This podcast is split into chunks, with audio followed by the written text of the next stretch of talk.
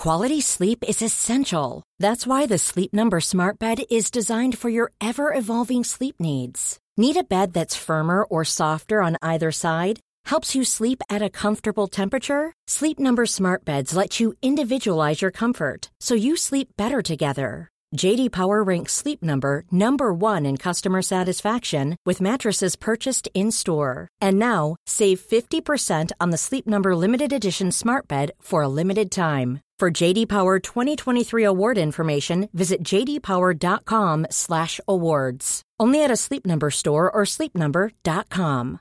Hey, I'm Ryan Reynolds. At Mint Mobile, we like to do the opposite of what Big Wireless does. They charge you a lot, we charge you a little. So naturally, when they announced they'd be raising their prices due to inflation, we decided to deflate our prices due to not hating you. That's right. We're cutting the price of Mint Unlimited from $30 a month to just $15 a month. Give it a try at mintmobile.com slash switch. $45 upfront for three months plus taxes and fees. Promo rate for new customers for limited time. Unlimited more than 40 gigabytes per month. Slows. Full terms at mintmobile.com.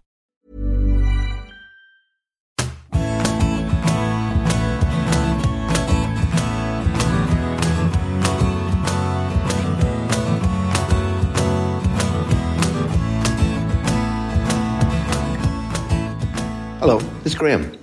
Welcome to a classic big interview.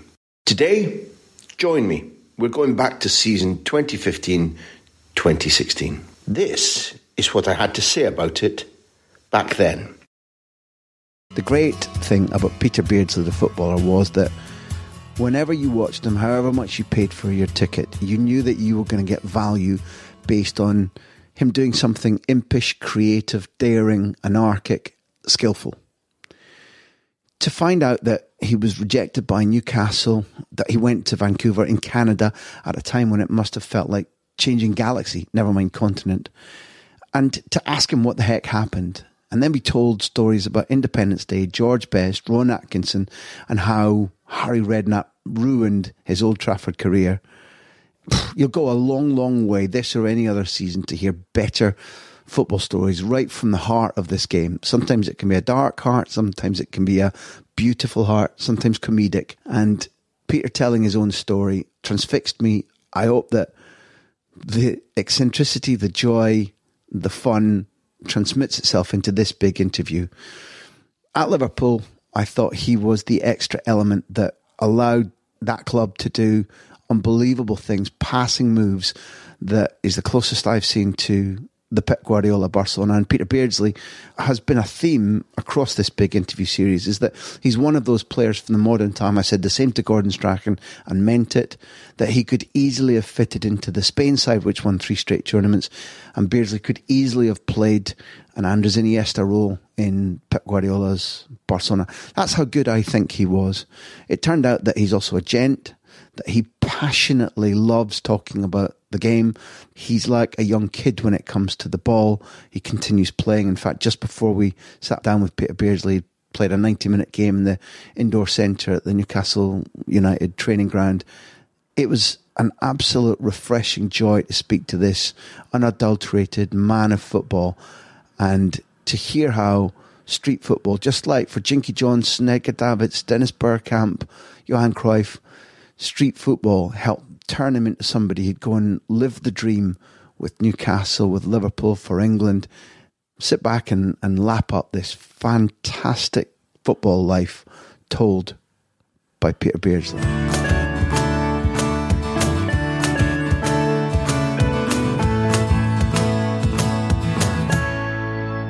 Peter Beardsley, welcome to the big interview and thank you very much indeed. Absolute pleasure it, for me. It started very well because we've seen some lovely skills on an indoor pitch. We've had some fantastic shepherd's pie. But I'm going to make the first comparison of the day, which I don't want you to drop the shoulder and shrug me off on. You, when you were playing, always, always now evoke, when I think about how you played, the footballers who've made my life so much better in Spain, whether it be Iniesta or Silva or Messi or any of that series of footballers who are utterly comfortable on the ball and in a crowd of players when you can't even see a way out yourself emerge with the ball. I, I want to ask you if that brilliant ability you had with your dancing Fred Astaire feet with the ball tied to a foot. Did that come from the sweat box? And what was the sweatbox? The sweatbox was an amazing place that was like, it's hard to explain in terms of the size of this room that we're in now. This is probably, I don't know, 12 metres by 12 metres. Yeah. The sweatbox would have been 30 metres wide by 40 metres long, maximum. And it literally was a sweatbox. If you look at the floor that we're on now, that's what the floor was. We actually played on this type of floor. I couldn't even explain So what parquet, this is. wood, yeah, wood- wooden slats. floor, absolutely. And it was like you almost felt like you were bouncing on it. It was like incredible, honestly. Uh, And it was a sweat box. And where we're sat, Graham, we are sat bang in the middle of where I lived and where Wallsend Boys Club is. Literally, genuinely. that, so I've lived a mile down this road. Uh, obviously, if you went out the training ground now, and then Wallsend Boys Club is a mile down the other road.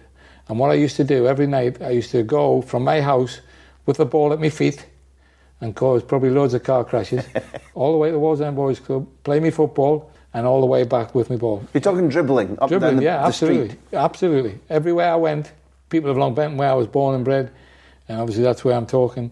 Basically, used to see me with a ball going for shopping for my mum and dad. You know, I used to get the, the shopping run. I had two older brothers who wouldn't go, and uh, I got the job, so I'd be carrying carrier bags and kicking the ball, and, and it just it was my life, and, and I don't mean that in a negative way because it was amazing, and I wouldn't swap with David. I really wouldn't, you know. And coming from school and I look at kids and even my own kids having gone through school doing homework every night. It never felt as though we had homework. Either that or I didn't do it. And I'm really not sure which, but uh, it was an incredible thing, the sweatbox. See when you see when you've got a shopping bag full of Campbell's soup cans and a shopping bag full of potatoes and bread and whatever it might be, and you're, you're running with a ball.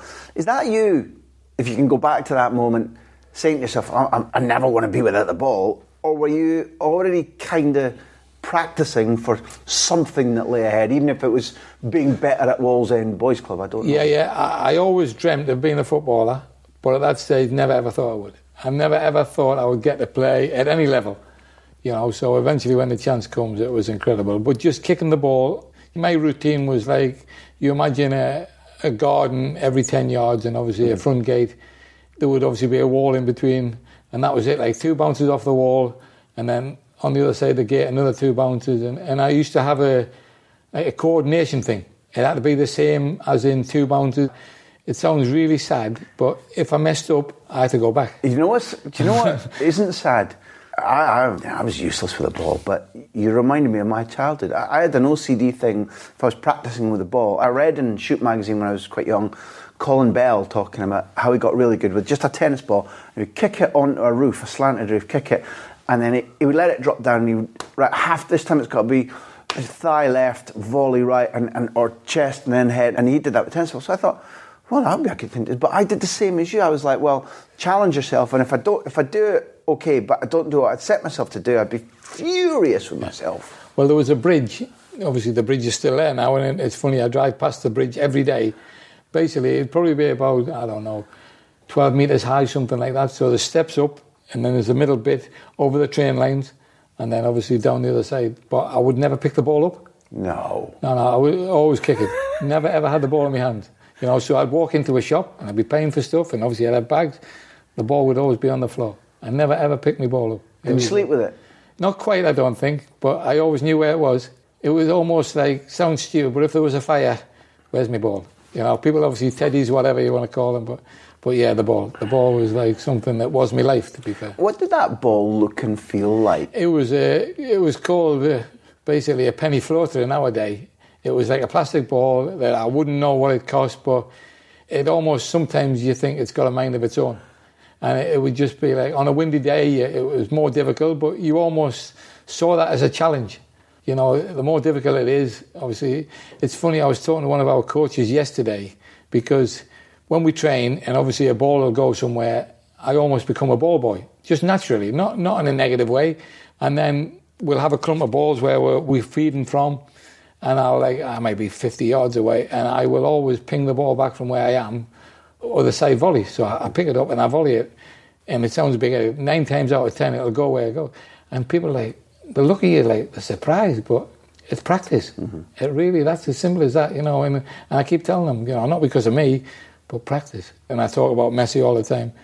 He doesn't get that because he doesn't want to practice. He looks as though he wants to play football. I saw him in the Champions League final, Graham. You ever saw him at Wembley mm-hmm. when they beat Man United. Mm-hmm. I saw him and Dani Alves about 40 yards apart, volleying the ball, keeping it up, volleying it back. Wow, it was one of the most pleasurable things I've ever seen on a football field. And that was just warming up. Do you know, I, I knew that one of my difficulties would be like making you accept that there's quality comparisons between you and Messi and you and Iniesta because I think you're quite a humble man, but there are. I grew up watching you. I spent my life watching these guys, which is exactly what you said. It's ultra pleasure. It makes you feel really lucky to be in this profession, really lucky to be in this profession. But aside from how much he practiced or practices, he, he's the same as you've just described now. Needs to know where the ball is, absolutely needs to be doing something with the ball all the time. And I don't think all footballers are like that. No, no, I, I would agree. I, I, have to be honest. I look at a lot of them, and they almost not bother about the ball. Yeah. You know, they want to be in a gym. Yes. They want to make themselves stronger physically. You know, and I understand to a point that is the way the game's gone. But if you can't deal with the football, you know, forget it. There's some I see who the, the ball's an enemy. Absolutely. No, no. It's funny when I first came to Newcastle, having been obviously to, to Vancouver and Carlisle and Arthur Cox said to me, I'm going to give you a race with this ball across the field. So I start running with my ball, and he doesn't move. What's going on here? and then all of a sudden, he picks his ball up and he just boots it. So I've ran 70 metres across the pitch, and he's just booted this ball. And he said, I never said we had to take the ball with us. Mm. And it was just a lesson for me that, like, obviously his ball went quicker than mine, but the fun I had running across there was more fun than actually just booting a ball. And that for me is the big thing where I look at some people, and obviously it's in their makeup, where they're better without the ball. It sounds really yes. stupid, but that is a fact of life. You know, there are certain players in the world that are better without it. And, and we'll come back to the fact that I, I don't know, I shouldn't be giving my opinion because we're here to talk to you, but I reckon that football is a really broad church and there's a use for players who can do that sometimes if they complement. Absolutely. What, if you've got six Messis or a Messi and two Xavis and an Iniesta in your team, guys who are, are, really good without the ball because they're in the right place so they can break things up, that can be quite useful for you Absolutely. Too. But I don't want to lose sight of the sweatbox because I thought the sweatbox would be a way to explain how you became such an agile, dancing, confident, balanced footballer. You educated me that it was the street that prepared you for the sweatbox, which prepared you yeah, for. Yeah in the sweatbox, what were you doing? How many people were there, and what, what was the atmosphere like? The atmosphere was amazing. So there would be a pool table in and around the sweatbox. There would be a dartboard. You imagine to your right as you walk in the door, there'll be a, the sweatbox down the stairs. So there's two sets of stairs. So there would be two teams playing each other, and you never went down the same set of stairs. So if my team would go down this set, the opposition would go down the other, and then the other teams that obviously were in the leagues would be either playing pool, playing darts, having a bit of fun, whatever. A lot of them at the drinks machine, getting drinks, crisps. It never mattered what you ate in them days, you know. You're never worried about mm-hmm. like, can I have another bag of crisps? It just wasn't in your makeup. So it was just an amazing thing. And and basically, in my time, the winning team used to stay on. Yeah. So that was the big incentive, you know. You never wanted to be off the pitch, you know, because at the end of the day, that's how you learn. That's how you. And when you walked home on a night, as I did with a ball up the road, I would like be disappointed if I if I hadn't done something that I would look back at the game and I would analyse it on the way up the road. Why didn't I pass there or why didn't I dribble there when I passed to the wrong person who sometimes you pass and you know when you pass the ball it passed to the wrong person. You know, it, it, but you do it because it's the right thing to do. And that for me was something that I learned where you know like a certain person so imagine I'm playing next to a, a person that technically isn't the best but I know he can strike a decent ball. Mm-hmm. I would try and put the ball in the space for him so he doesn't have to change stride, he doesn't have to think, he doesn't have to do anything difficult. And that is me all over in terms of always passing forward, always thinking, where does he want the ball? Where does the defender want the ball? You know, and, and, and that type of thing. You know, I talk to our kids now about passing the ball past the defender. So mentally, once he turns around, he's thinking, wow, that's 10, 15 yards, I'm not going to run that far. And mentally, he turns off. And, and that for me is the big thing about when watching Barcelona. They very rarely pass to the man. Yeah.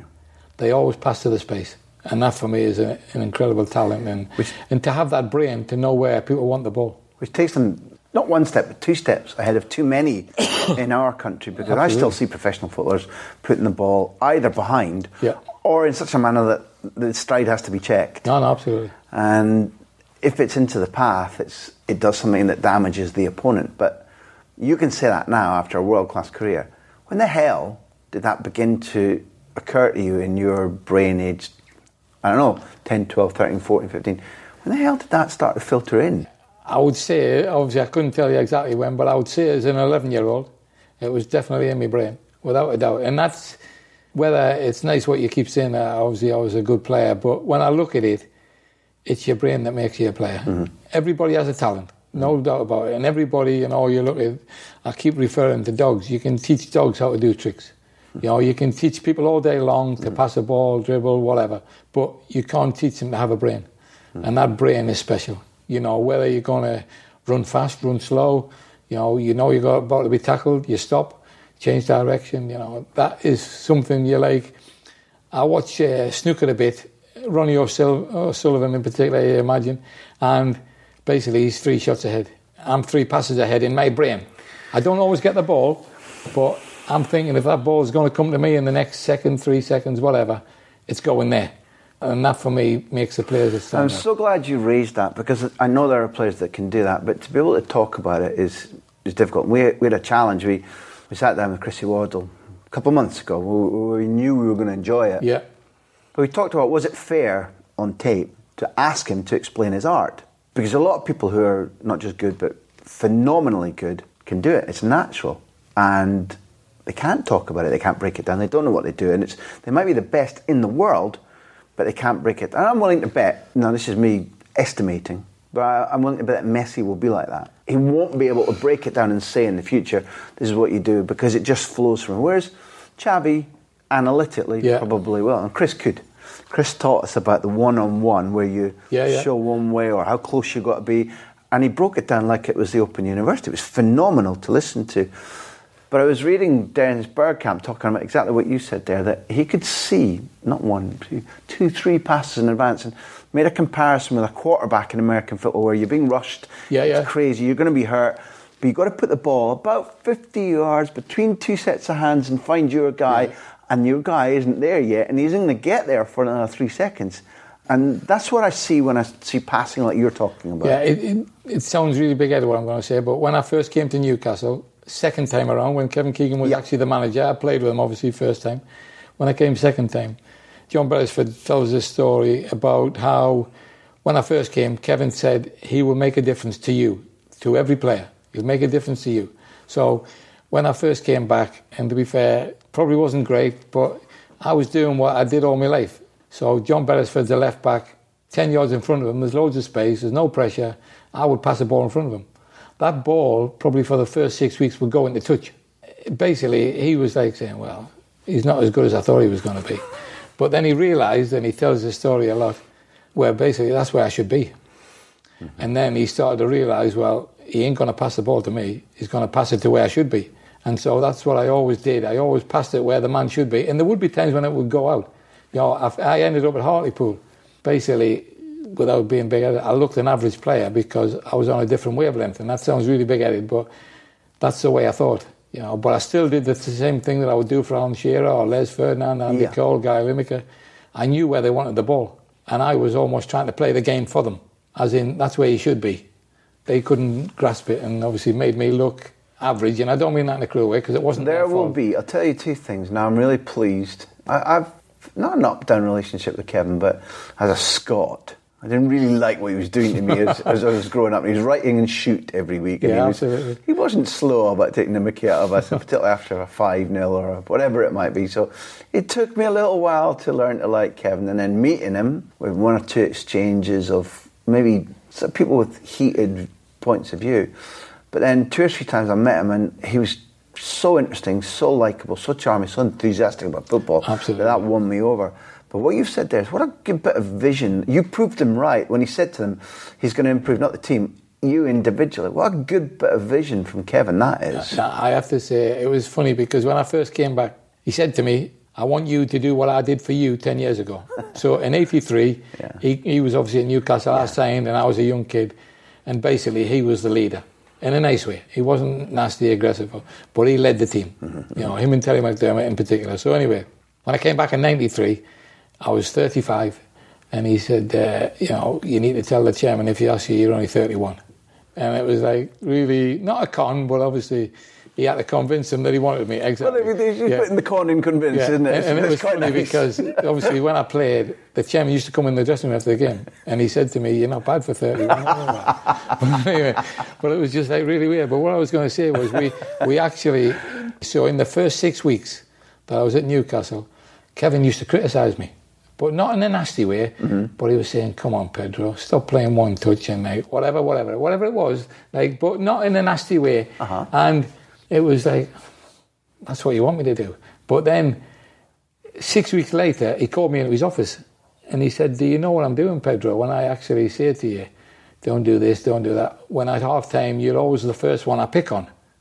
He said, Well, I'm doing that because you're the best player. Mm-hmm. And if I do that to you, I can do it to mm-hmm. anybody. anybody, right. I said, Well, it would have been nice if you told me six weeks ago. Because I just, like, honestly, I thought, Am I really doing that bad? And he said, You've been doing terrific. He said, But I start with you. Yeah. And then whoever I talk to, Tino Asprilla, David Ginola, I can talk to anybody. Yeah. And I can say anything to anybody. Not in a nasty way, but No. he said, You're the main man. And it happened to me when I played. He said, I would be told off certain people, you can't do this. But then they would automatically go straight on to somebody else and say, basically, he's not doing it. You have to do it. He was incredible. He- I have to say, he was, he treated me like a king. And what he used to say to me was, just go and drop hand grenades. You go anywhere you want on that field. But when you go there, so if you go in the left back position, as in defending, mm-hmm. get on the ball, you have to make a pass that's going to open up the game for us, that type of thing. Or if you go in the right back position or whatever, you have to have an effect in the game. I don't want you just going there wasting your time.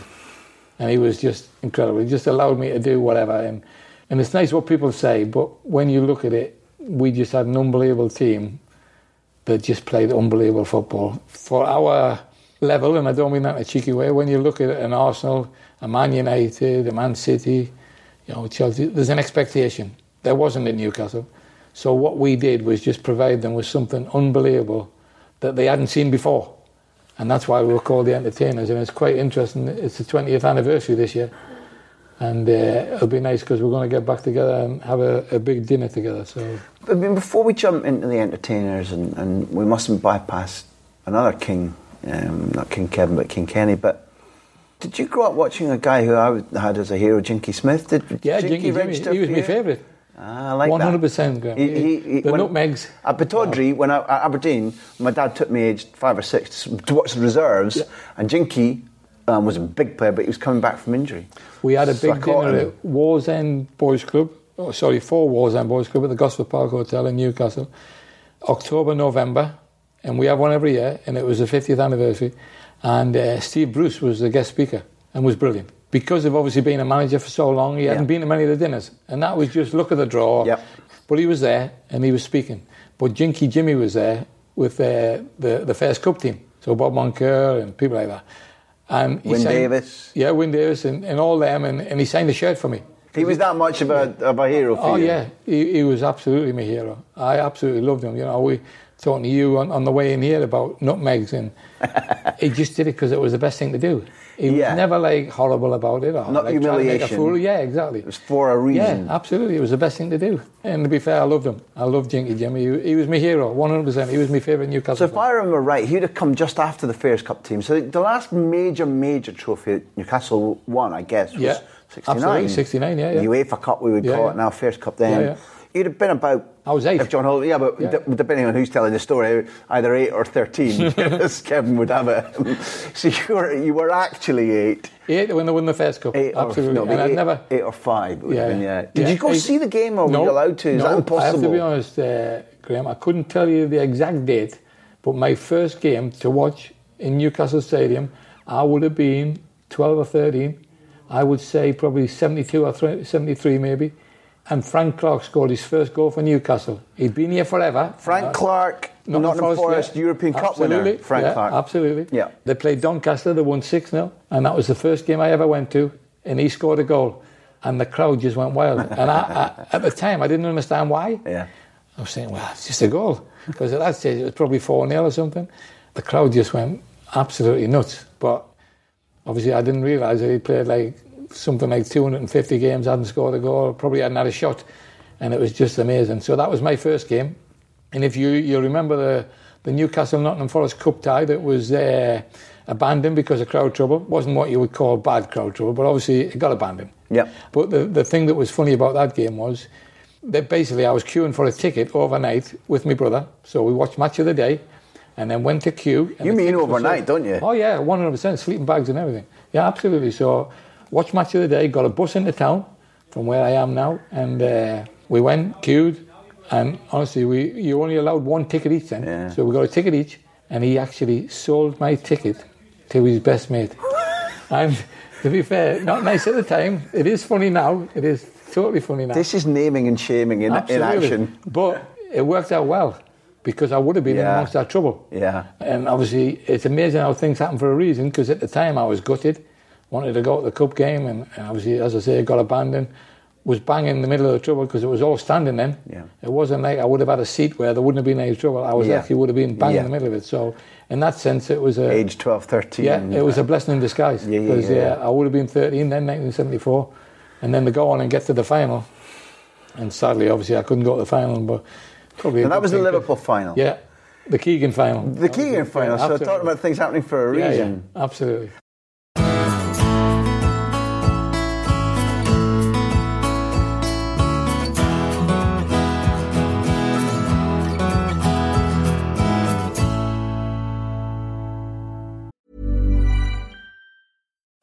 Life is full of what ifs. Some awesome, like what if AI could fold your laundry? And some, well, less awesome, like what if you have unexpected medical costs?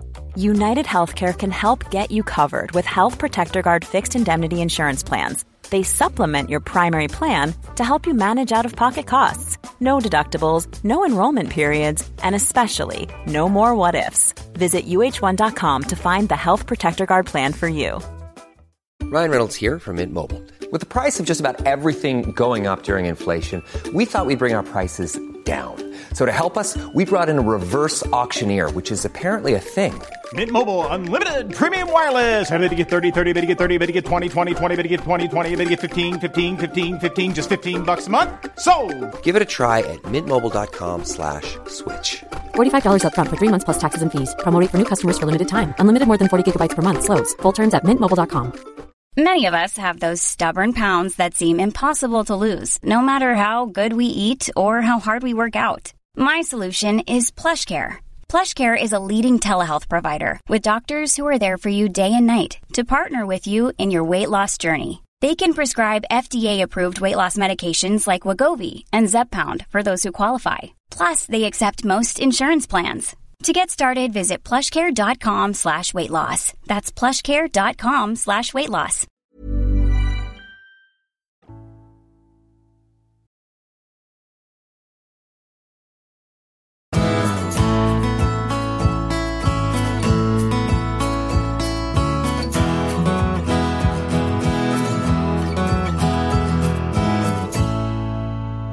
I remember him, I was, you know, we're not that different in age. And I remember there was this program called VIP then, hosted by Valerie Singleton. Yeah, yeah, absolutely. And the interview was Kevin Keegan. And, and Kevin hadn't been that long at Liverpool, I No, think, no. from, from No, no. Scunthorpe. No, it absolutely, maybe? yes, Scunthorpe, yeah, 71, I Signed by he went. Shankly. Yeah, yeah. And then it, it felt to me at the time that it wasn't as much of a game as it should have been because Newcastle were actually closer to Liverpool than they proved. Yes. And if I remember correctly, one or two, I don't know if it was, I don't know if it was Malcolm McDonald, I think maybe somebody in the Newcastle side had sounded sounded off a little bit in the press and said Oh, we're going to. And, it was and Liverpool Superman. went right where was it? Was 100%. it Superman? It was definitely Superman. One hundred percent. He was. We were going to win. He talked it up, you know, and obviously newspapers were big news then. You Oh, yeah. So, he, oh yeah, one hundred percent. And they And pinned a, it on the dressing room fan, and would, everything. would you reading that? Would you go, he's right, he's right, Yeah, well, or, would you go, on? No, no. Well, as a fan, I was thinking, I hope he's right.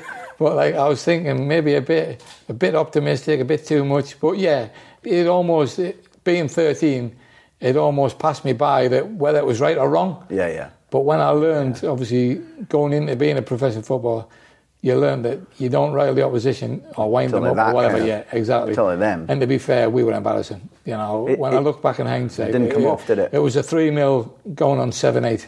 You know, 3 0, as daft as it sounds, almost looked all right in the end. Even at my age, I could see that there was an edge and an aggression and a confidence and a determination about Liverpool that, that Newcastle didn't.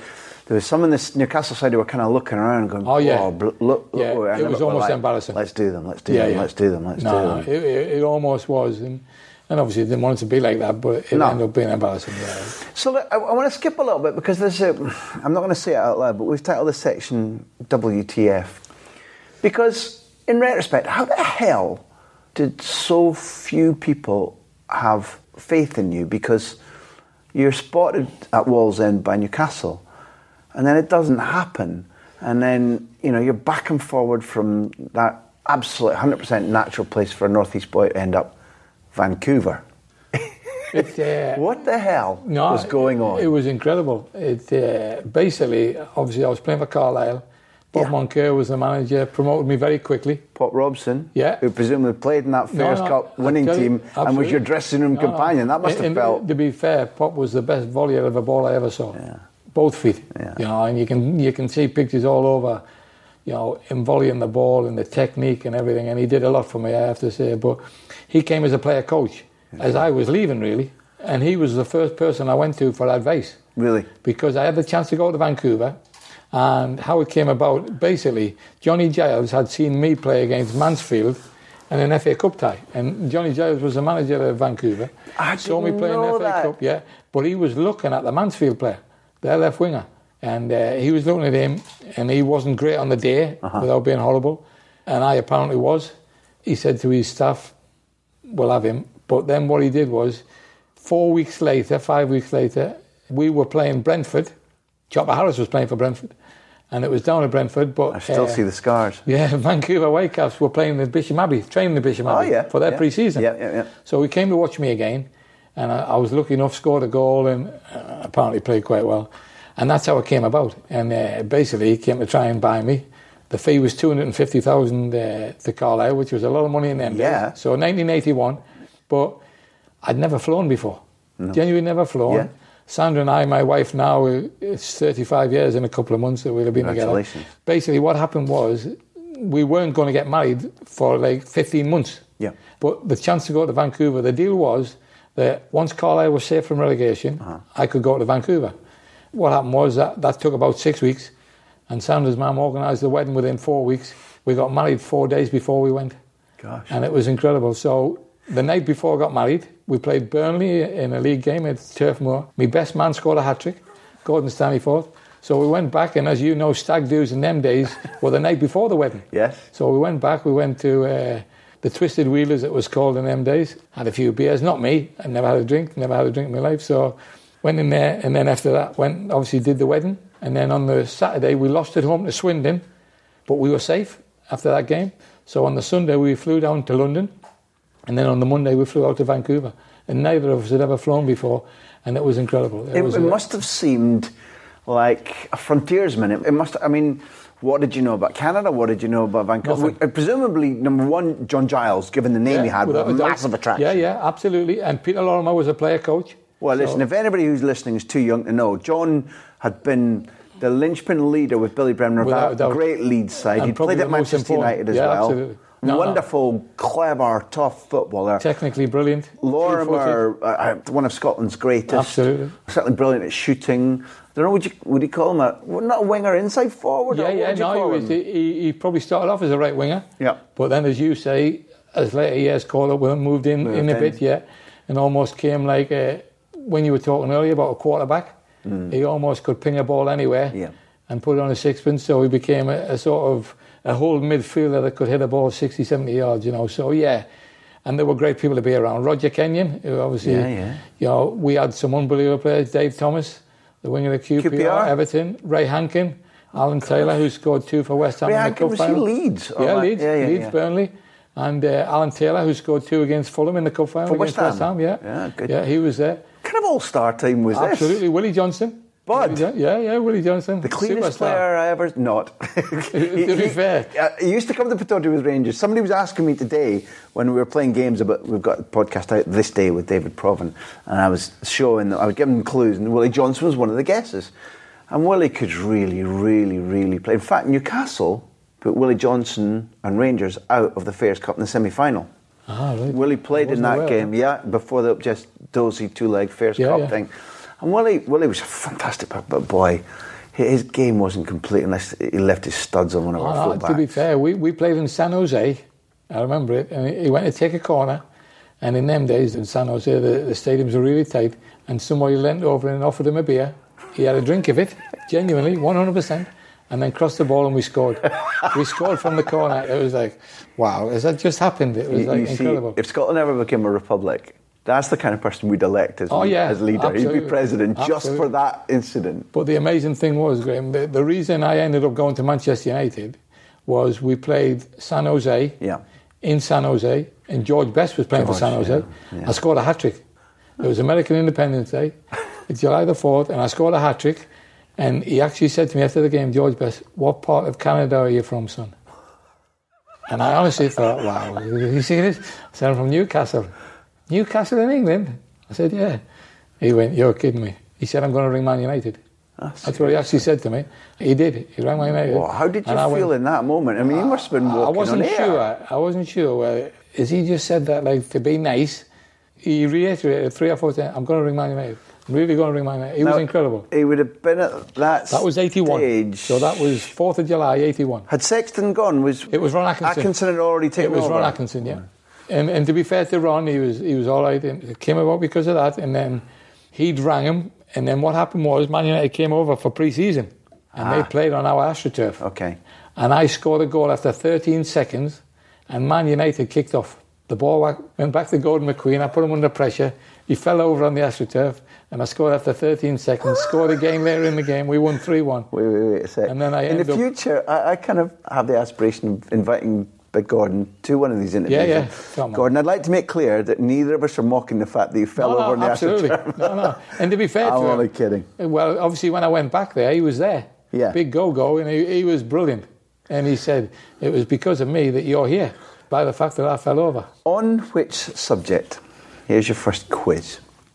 Name the 11th player.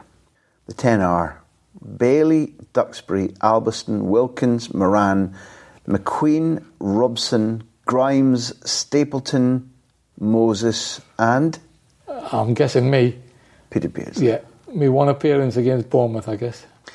Now, one of our guests very successfully on the big interview has been Harry Redknapp. Tell us how Harry Redknapp ruined your Manchester United Absolutely, career. 100%. it was incredible. You and I are now, like, if you look at that picture behind you, we can see the six yard line of a box. We can. And basically, this ball is coming across the six yard box. And I'm about to tap it in on my debut for Man United. Thinking, This is in the Milk. Cup In the Milk Cup, against yeah. Bournemouth. Against Bournemouth, yeah. And I'm thinking, here we go, happy days. Nigel Spackman was playing for Bournemouth as well, I think. Who uh, obviously I ended Webb? With. Yeah, David Webb.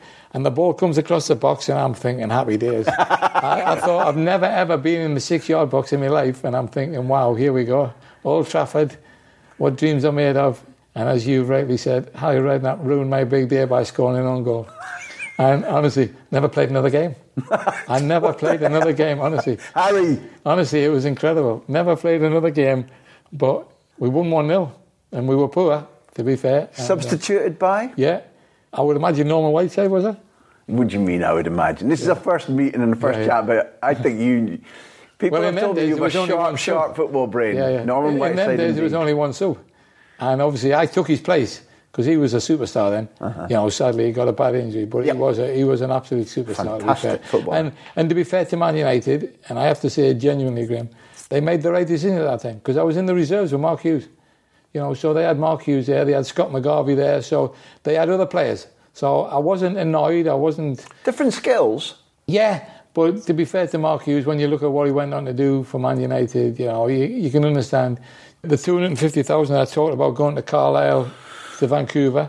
Manchester United paid the same Yeah. to Vancouver, but the deal was if I went back, then Man United got the 250,000 back. And what happened was Vancouver Whitecaps made 18,000 pound interest on that 250,000. So that was all they got really, 18,000 pound. But I mean, Vancouver in a nice way were quite pleased because they were happy for me to be going back and I had two more great years there and then I end up obviously going to Newcastle. But uh, Va- yeah. Vancouver was a. If you take the football aside, Vancouver was a pleasure because I- I've never been, but I'm told it's an exceptional place Oh, to live. amazing, amazing city. Yeah, honestly, like you obviously know a lot of expats, if you like, and, and honestly, the the amount of sort of Empire Stadium where I first started, we ended up in BC Place, but when I first started Empire Place, it almost seemed as though it was, and I mean this, it sounds bad talking to you, but full of Scottish. The amount of Scottish people and the amount of people that were like, sounds really big what I'm going to tell you. I've, I've been voted in the last year the greatest ever player. And I've got to go for a I'd be over there protesting if they hadn't voted. for the greatest Uh, they've only player. been going 40 years, but I was gobsmacked when I got told last summer. I was actually, now genuinely. Makes like- sense. No, but when you look, Peter Lorimer and obviously people like that, there's been some. If you superstars. take away the the fact that it was Newcastle came calling to, to finally get you going again, did we come close to losing Peter Beardsley in the football scene in this country? Was there a life for the two of you that you sat and thought before Newcastle came in, this could do us? Yeah, I, I have to be honest. Once the, the Manchester United thing, I wouldn't say it went wrong, but it didn't happen. Didn't happen. Yeah, I would have said, yeah, quite happy because I love Vancouver. Mm-hmm. The two of us were very young. I was 20 when I went over there, but loved every minute of it, honestly. And easier for me than probably for Sandra in the sense that I was away. We used to go Yeah. for 10 days at a time, play three games, so go Tampa, Dallas, New York. So it was great for me. You know, I ended up being a driver. We didn't have a bus. We had four station wagons. So you'd have a skip each. So I was in charge of a skip, but I also got access to the car. So I would be sightseeing where we literally, Graham, got together on an away trip for training only.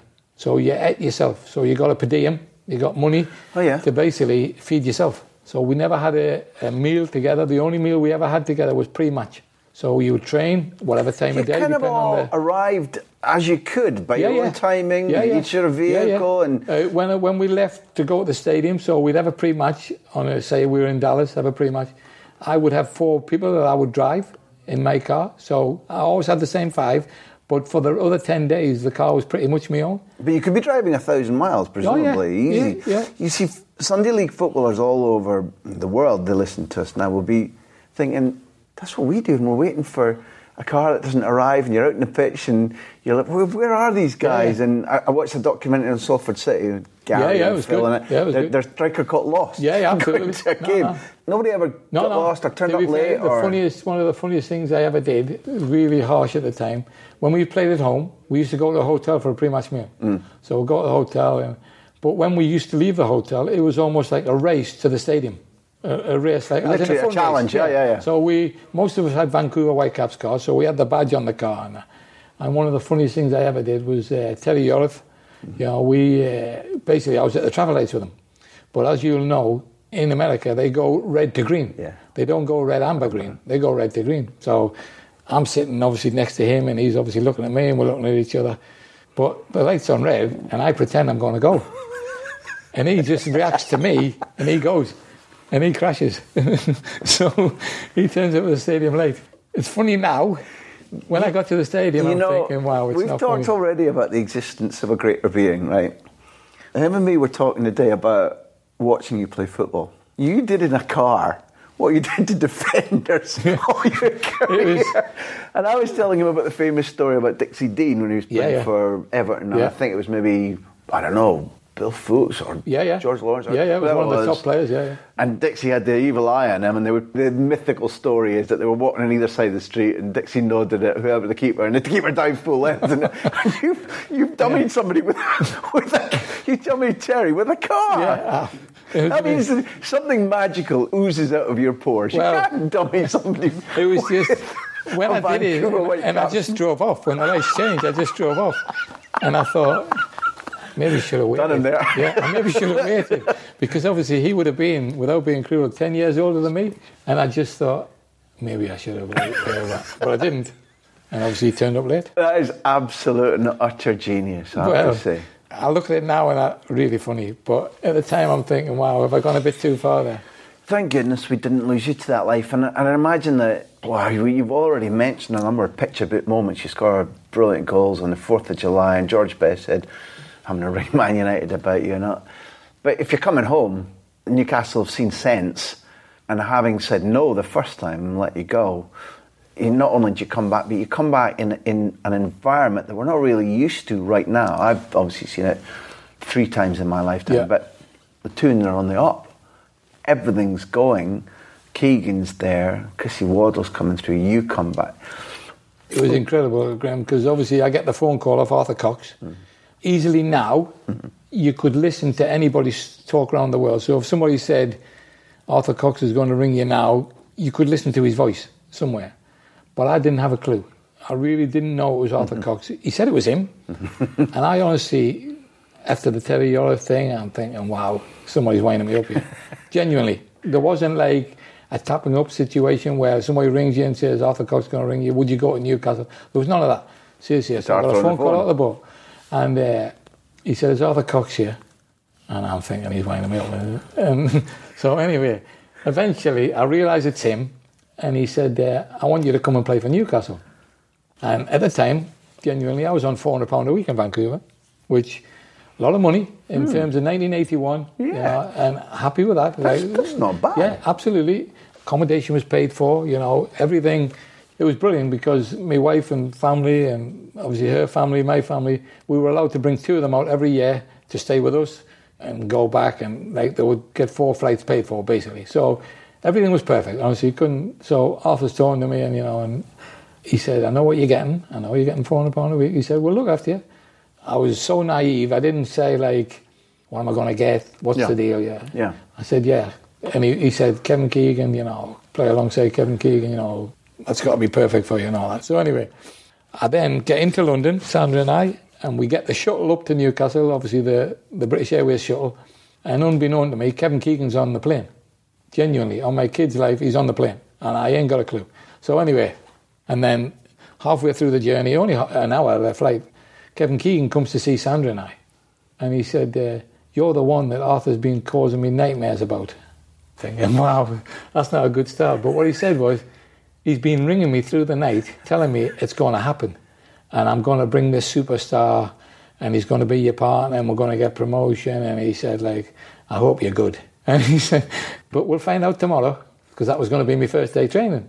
So I'm thinking, wow. No But was- pressure. oh yeah, I'm thinking, wow, this can't be right. But because he wouldn't have had a clue who I was. Somebody obviously on the flight, and I mean this in a nice way, must have told him who I was. I don't know how. I don't know how that came about. Again, for there's no internet, is what we're saying. No, no, absolutely. So in other words, Yeah, this yeah. thing about Arthur's Yeah, yeah, voice, whether absolutely. it was Terry Yeah, or. Frank or, or Kevin knowing who, I, Yeah. things were different. Absolutely. And Kevin wouldn't have even known what I looked like. Yeah. Like Arthur said, I'm going to bring Peter Beardsley back. And he actually publicly admitted, as a Newcastle player, he didn't have a clue who I was. And, and that's fine. I got no problem with that. But anyway, he said he's been giving me nightmares. He's been ringing me all sorts of time. Because obviously, the time difference when he's speaking to me, he's then ringing Kevin like 2, 3 in the morning because he's excited. It's going to happen. So anyway, come back, go to meet Arthur Cox at St. James's. Joe Harvey was still there, still around. And Jackie Milburn. Jackie Milburn was working for the News of the World. And so obviously I'm going to do a little press conference, nothing on the scale of what they do now. But Had you met Jackie before? no, never met him. So Big stuff. Absolutely. So walking up the steps at St James's, and Jackie Milburn said to me, "The only thing they ever ask, son, is you give your maximum and you run around." I said, "Well, I'll definitely do that." I said, "I've got no problem. If that's all they want, I'll be all right." And he said, "No, no, I've heard good things." He said, "You'll be better than all right," and he was really, In really truth- positive. In truth, your skill aside, he was telling you something you knew. Yeah, You, without being you were you were a proper Newcastle fan growing up, right? Oh, absolutely. Yeah, yeah. Not just a football No, fan. no, absolutely. I couldn't afford to go and watch them. No, but But it was in my blood, yeah, absolutely. 100%. Yeah, absolutely. Without a doubt. Jinky Jimmy, Tony Green, you know, only played 33 games for us, probably the best player we ever had, you know. So, yeah, so. it was my team, absolutely, without a shadow of a doubt. But then I go to see Arthur Cox to sign on the dotted line, you know, Vancouver agreed to let me go, or whatever. And the fee was £125,000. So I've gone over there for 250 and they're selling me for half price, basically. So I go back and I see Arthur and he said, uh, I know what you got in Vancouver, we'll give you £300 a week. So now I'm getting £400 a week. I'm thinking, what? That can't be right. Because tell me a player that's moved in recent times where he's got less than what he had before. So Javier Mascherano. yeah, well, But in yeah. general, yeah, him and him very alone. unusual, absolutely. So anyway, he said, uh, "We'll give you three hundred pound a week." I said, "Well, Arthur, you know I'm getting four hundred pound a week, but the chance to play alongside Kevin Keegan, that's got to be worth hundred pound." He said, and, and to be fair, that was in a nutshell. But what he did say was, "If we get promotion, we will give you a new contract, and obviously then we'll give you what you deserve or whatever, depending on what you do." And luckily, that season, scored twenty goals in thirty-four games from coming back in October. And so it was brilliant. We got promotion, everything was perfect. But then Arthur leaves. He leaves to go somewhere else, and, and Jack Charlton comes in. Mm. And Jack Charlton doesn't know the agreement. The agreement is word of mouth. It's not like written down, you'll get it. But Russell Cushing, who was the secretary at the time, obviously, he knew the deal. And basically, Jack Charlton calls me in. He knows the deal now because of Russell Cushing. And he, unbeknown to me, Graham, baffled me with science, this, that, and the other, unbeknown to me, genuinely, offers me less than what I was on. But structured in a different way, he just baffled me. So wasn't interested in money really. But I'm now driving home, agreed to a deal, and Russell Cushing phones me up and said, Whoa, whoa, whoa, you need to get back in here very quickly. Didn't tell me why. And then when I got back in, obviously they made a mistake. I could have walked free because they'd offered me less than what I was actually on. Well, those were and, the yeah, rules. And they were the rules at that time, but I didn't oh. know that. I was unaware of that. I, would, I wouldn't have done it, but he said, We've made a mistake. Oh. And so I ended up going on £1,200 a week. Ah. Russell, well done. Uh, but I don't want to be cheeky because I've never met Sandra before, but in my experience, if you bring a pay packet home that's less than the one you've been earning, the first person that's going to notice it is, is your partner. I think, to be fair, I have to be honest, Graham, not in a selfish way, but she was delighted to be coming home in the sense that I mentioned about me going away for 10 days at a time. She was living on her own, basically you know, through no fault of hers, through no yeah. fault of ours. You know, as I said to you, we'd never flown before, either of us. So yeah. it was another world. And when you're, without being big headed, the centre of attention all the time, yep. and, and, she obviously never. And you don't really have yeah. the same kind of community around, you're certainly not no, family no. around. To be fair, Dave Thomas, as in obviously Brenda, his wife, Jeanette Taylor, uh, Alan's wife, they really took her under a wing Good. and really looked after her. So fair play to them. But easy for me always being away as the centre of attention playing football, for her being stuck in Vancouver, sometimes on her own, and obviously phone access now compared to then is totally different. There was no mobiles, yeah.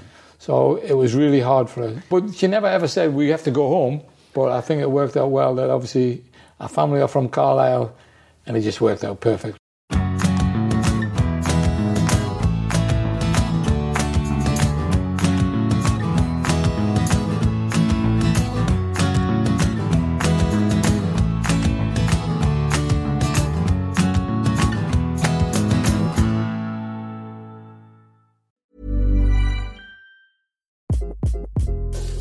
This is Craig Robinson from Ways to Win, and support for this podcast comes from Invesco QQQ, the official ETF of the NCAA. Invesco QQQ is proud to sponsor this episode and even prouder to provide access to innovation for the last 25 years. Basketball has had innovations over the years too. We're seeing the game played in new ways every day. Learn more at Invesco.com slash QQQ. Let's rethink possibility. Invesco Distributors, Inc.